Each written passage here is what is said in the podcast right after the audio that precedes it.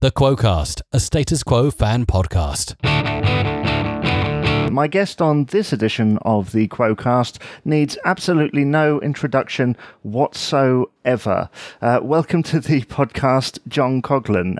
How are you doing? Oh, great. Hello. It's nice to be here. And yeah, I'm fine, thank you. It's so nice of doing something like this. And as you mentioned, lockdown, because, you know, we've all been wondering what we can do. And it's so nice to be able to speak to you and talk about the band that I used to play with. Yeah, as well as what you're currently doing. But before we get to all of that, connected actually to the band you're currently doing, obviously Lockdown, you had that single, which I'm sure we shall get to. But what is your personal experience been of Lockdown? When it all came to light, in March, I believe it was, and, you know, suddenly we got emails saying, oh, the gig at so-and-so has been not cancelled, been postponed. Can we move it to next year? And this was happening a lot. And we thought, we're not playing and we're not earning anything. And the fact is, it was like a slap in the face. And it was right, okay, you can't do that anymore. You're going to have to wait till it's sorted. And it was just as if the music business and theatres and the arts had been sort of slapped in the face. And sorry, you know, there's nothing we can do. And it was, instead of saying, we could try and fix something. We could get round this somehow. Maybe we could do some gigs with, you know, less people. Maybe it was just a slap in the face, as I just said, and it was all sorry, tough, you know. And it was like, oh God. And I actually felt quite unwell in a way of suddenly what I loved doing had been taken away. You know, it was just awful. Yeah, I'm sure that many performers out there are in exactly the same position and can relate to that. But you haven't sort of just sat on your laurels, have you? You've been quite busy during lockdown, especially with the single that you released called Lockdown. How did that come about? Well, you know, that's interesting. Someone asked me that the other day, actually, in the pub I was in, and, you know, I don't know, because it was Rick Chase and Pete Mason, Mick Hughes doing the guitar work, and they sort of somehow just decided to call it Lockdown. I'm not sure if it was intent. I must ask, actually. It was just a good song, and Lockdown seems to be the appropriate thing, so I just presume that it was about the problem, you know, because we've done a video as well. There's a video, and it's quite funny because we all did it individually at our homes, and it's basically being played on the single. And Mick Hughes, our guitarist, lives in Whitchurch on Thames, which is near Reading. And in his garden, he was doing this mock-up of playing a guitar, which is an old broom, I think, and he just going into lockdown and sending you crazy. And there's some cows in the field behind him, because he hadn't seen them, because he's facing the camera. And the cows just appeared out of nowhere, and one cow was doing what cows normally do, but we don't like to mention it on radio. So, and someone asked Mick, they said, oh, Mick, I've seen the video. How did you get the cows to do that? It was quite hilarious, because they did what they did, you know. And then there was me and my truck. There was someone else. There was Rick Chase trying to get a plane to take off. But it was good fun. You know, we did it all ourselves. And like the recording, we did that. And we did the video thing ourselves as well. And it just turned out all done by the band. I mean, if we got a recording company to film the us doing cover of the song, miming it in a way, it would have cost quite a bit of money, but doing that, but we did it ourselves on our own back, and it was no charge at all for it. I think it perked up a lot of fans, and a lot of people said that it had that very 70s Quo sound. Was that intentional? I think it was, but possibly because we've obviously play all the Quo songs when we're out and about and doing gigs, and because of my past and all the stuff, you know, the band will only play on stage songs that I recorded with the band, you know, what they wouldn't do in the army now or Margarita time, so because I didn't play on that and not too keen on those songs, but in the army now I like, but the other one wasn't too keen, as a lot of Quo fans weren't. But anyway, that's another story. But and all our two new songs we got, well, there's three actually we recorded, but they are very much like Quo in the 70s. And of course, the fans love that because it's taken them back how things used to be. Yeah, I think so. But now, after all of the lockdown that everybody has experienced and things are starting to ease again, you've got a gig coming up. How excited were you by that? Well, it was the first one is in basically over in Old Cannings near Devizes, and it was Rock for Cancer or something. And it was at Andy Scott's place, who's guitarist was Sweet. We played there before, and it's outside. You know, it's outside is the pub outside, and it's really, really good little gig. And they sold everything by a table of six people, and that's how they managed to separate it, other than people being all bunched up together. So it's really doing well, and that's next Sunday. Then the following week, I believe, there's North Court in Abingdon, which is not far from where we live in Oxfordshire, and so that's done the same thing, but that's indoors, but less people than it would have been for, but that's sold out. And it was such a buzz, honestly, to be able to say, yes, we're going back to playing to an audience. It'd be a wonderful feeling, and I just can't wait. Well, I'm sure there'll be many fans chomping at the bit to go and see that, especially after all of this time. Now, for those who might not have seen you before, what can they expect? A lot of 70s Quo, the band that you played in. Yeah, there'll be there's things, like Caroline, Down Down, Paper Plane. There's a lot of songs, really. There's a lot of it from songs that we played on the reunion tour. And, it's just really good stuff. And there's all April, Spring, Summer and Wednesdays and stuff like that. And a track called A Year, which I think when I was with Quo, I don't think we ever played that live. It was a great song, but I don't think we ever did it live. And I don't think we ever did April, Spring in the early days. Maybe we did, but I know we did April Spring on the reunion tour, which is a great song. And it was good because I got the band to play that, because a lot of the Status Quo stuff, as you know, is a shuffle, and it's all about, a lot of people say it's the same as the other song. So lots of shuffles, yes, okay. So, and April Spring was a different groove, and lots of fans love that.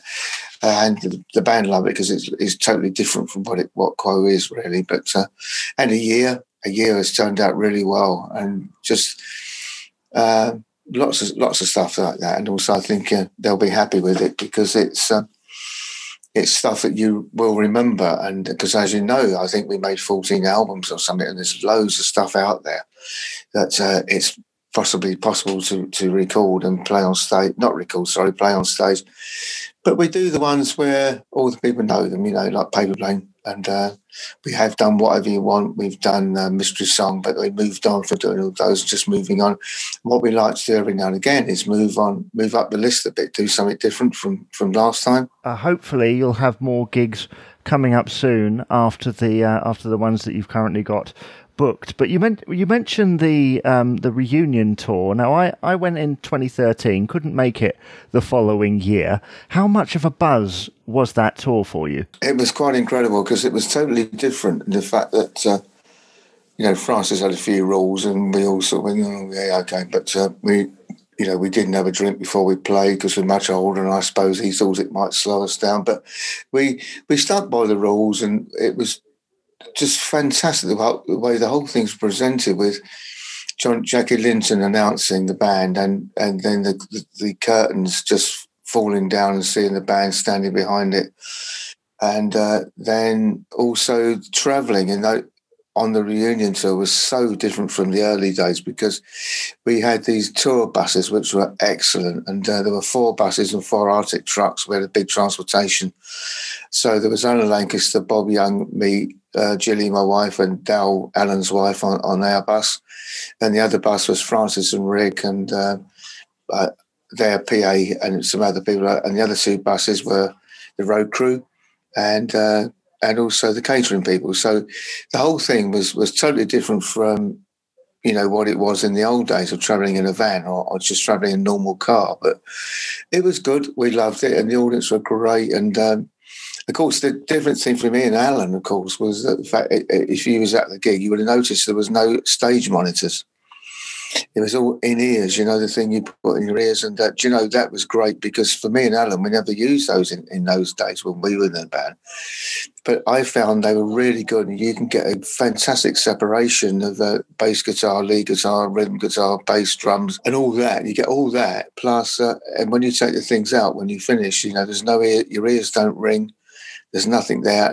It's just superb, man. It's just really good fun. And having said that, in my band, we just used stage monitors because it's that's what we usually using. But it was good. And in days off, we had hotels as well. If we wanted to stay in a hotel, just not stay on the bus. But the good thing about the buses were catering would put stuff on, food on the bus and drink on the bus. So when we just walked off stage and got onto our tour buses, the bus just drove off into the night, into the next concert, which was the next day. We just travel overnight.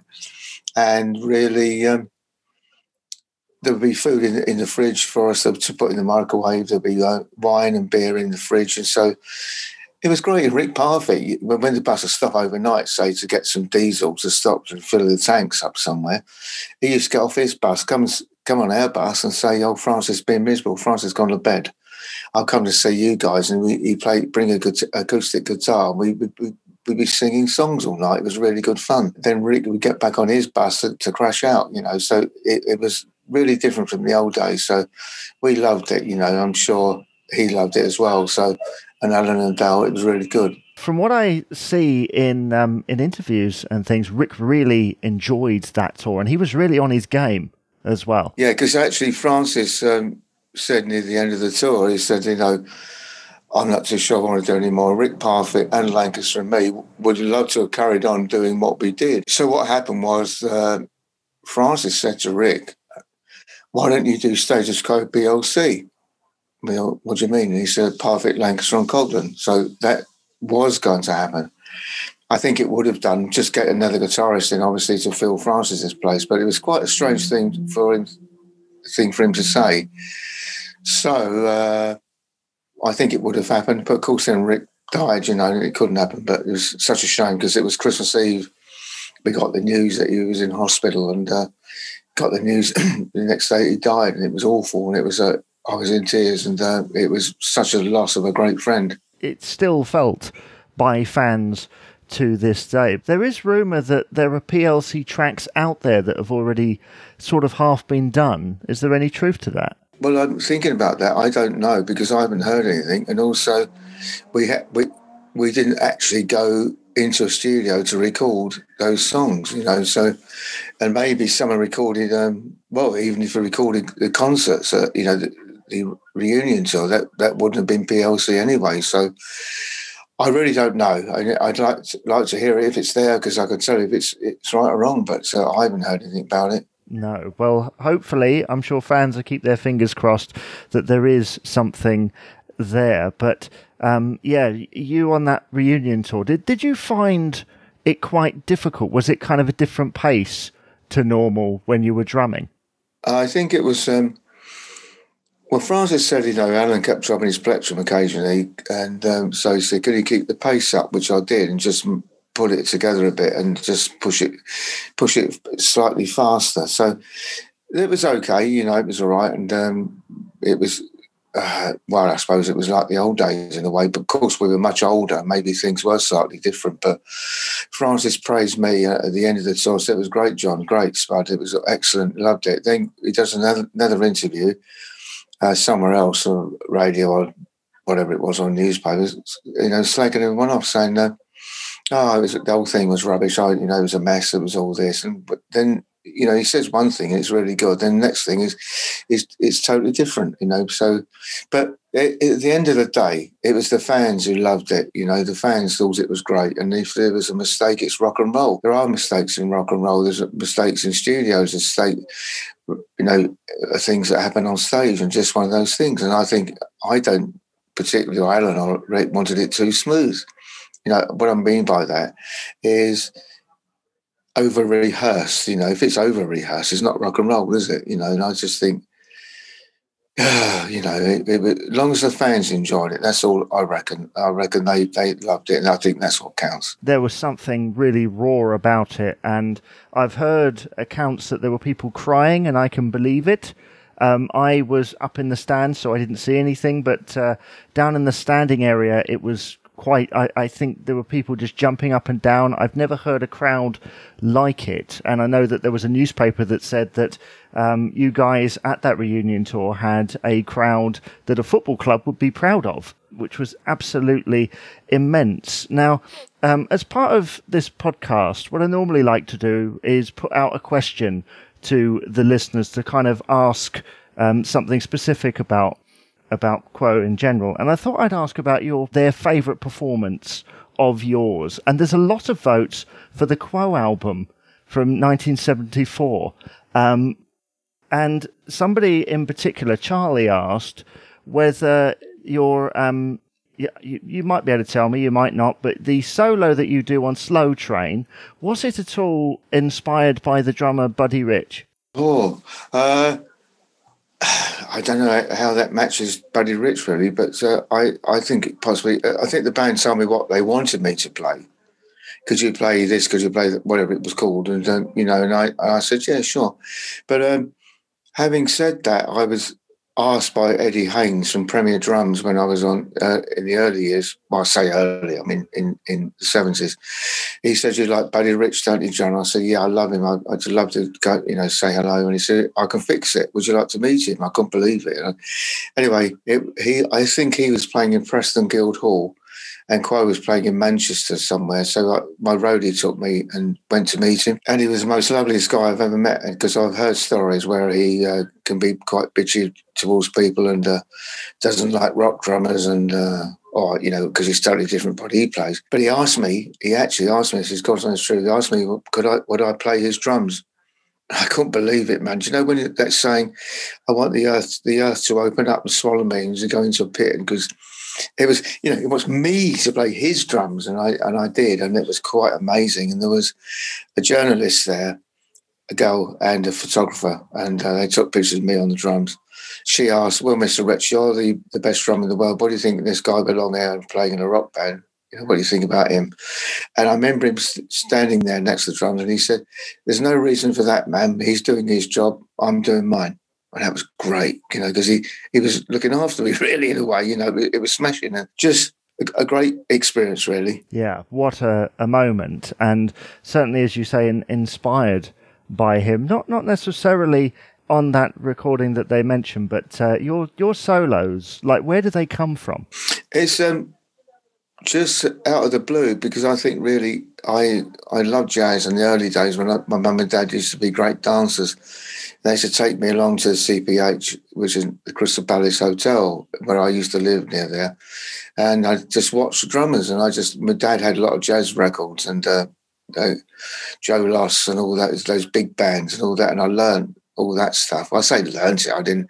I can't read music, and I don't do lots of paradiddles and all that stuff that there's a lot of these drummers do. And I think it was just the way things were, and I just love jazz, and don't really want to really copy anybody, but it's just the fact that's what came out of the moment, you know, the groove, as you call it. So, yeah, that was the way it was, really. There's always something... as well as that jazz influence, there's always something very military about your drumming. Oh, yes, I suppose there is, yes. That's because I've always been interested in the military, and I was in the Air Cadets at school and went to some RAF stations from summer camp and all that, Tangmere and Cologne, and there's a B-52 coming over again. Can you hear it? That's so exciting. Oh, man. It's all...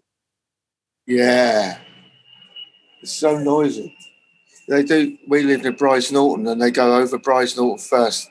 Then they go into Fairford. That's where they're based at the moment, because there's a NATO exercise, I believe. That sounds awesome. Sounds like a record, doesn't it? It sounds so noisy and wonderful. Did you actually hear it? I could, yeah. I could hear that. Oh, wow. I should have picked this little thing up and took it outside and show you the aeroplane. Yeah, because you're in Oxfordshire, right? Yeah, that's right. We're right near Burford, between Burford and RAF Brize Norton. So in Brize Norton, they've got all the big aircraft like C-17, A400M, Hercules and Voyager. So it's really transporting air-to-air refueling aircraft, really. So that's what it is. And the Americans come over quite a lot, and they base themselves in RAF Fairford, which is not far away from here. So, you know, they take off in the morning, I believe, and go to Europe somewhere, do the exercise and come back in the evening. Yeah, so you see a lot of plane action. Yeah, we do, and it's great because I love aeroplanes, as you probably guessed, and because I was in the Air Cadets at school and did a bit of flying in Chipmunks and various aircraft in those days, and I've been up locally and with the lads up the road. But, you know, it was good fun. And I just think if I hadn't joined the Air Cadets at school, I wouldn't have met Francis and Alan Lancaster, because they came in, they heard music in the squadron. There was three-piece band. And also, if I hadn't done that, because they said, well, I joined their band. And I said, what's your name? It was Francis Rossi and Alan Lancaster. They put a little band together and I joined them. And then later on in life, we became the Spectres.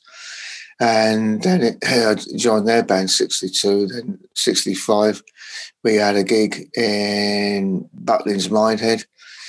We were away there for 6 weeks. And it was great, you know, young lads away from home, you know, away from their parents, playing the rock and roll ballroom. And that was awesome. Then we met Rick Parfitt in 1965, which is 65 was the time we were at Butlins. But yeah, and we met Rick, and Rick joined the band, and the rest is history. Yeah, I mean that's well documented, isn't it? Yeah. well documented. What do you think of the early recording, sort of the 60s stuff? There is one that I heard on Radio Oxford, because I did an interview for Radio Oxford and about lockdown, and it was pre-record. And I was quite surprised, and when they played it back today, there was a Spectres track. Now, you wouldn't think this was ever happened, but it was a track called I Who Have Nothing. It was a Shirley Bassey song. But we did it in a rock and roll style, and it was quite great. And I thought, you know, I'd love to hear that again. And also, I wouldn't mind putting in a set, you know, to do that version, because it was so rock and rolly. But very unlike Shirley Bassey's, of course, you know. And, it was quite amazing. And so I hope she heard it, but it'd be great. Yeah, well, I shan't take up too much more of your time, but what is like the one track that you enjoy playing with JCQ? Well, it's got to be in it, A Year, a track called A Year, April, Spring, Summer and Wednesdays, and Caroline, Down, Down, I suppose, Paper Plane, and stuff like that. So it's always nice to play those old songs, because they just live forever, you know. And basically, when you hear a Quo song played at a gig, or you know, on a radio or something, the people that are near it, you see them always dancing about, leaping around and dancing to the song, because they know them so well. You know, those songs are a lifetime influence of everybody. And I just think once you've heard a Quo song, it sticks with you forever, you know. I just think that's where it is. Yeah,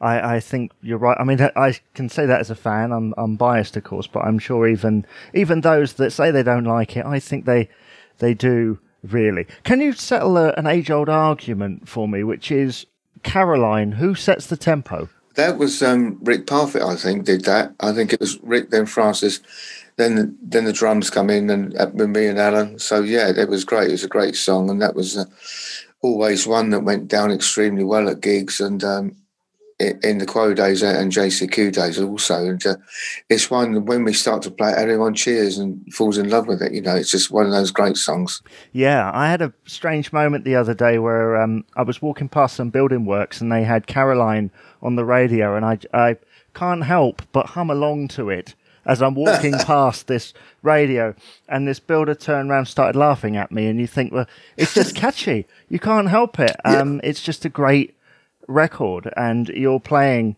was exceptional. I mean, your the live album from 76, 77, What are your thoughts on that? Because I know that Francis often says that it wasn't great in terms of playing, but we know how picky he can be about his performance. What did you think of your performance when you listen back? Yeah, I'll tell you what it is. It's quite strange because I remember in the day when I knew we were actually going to record it, we were live on stage in front of an audience.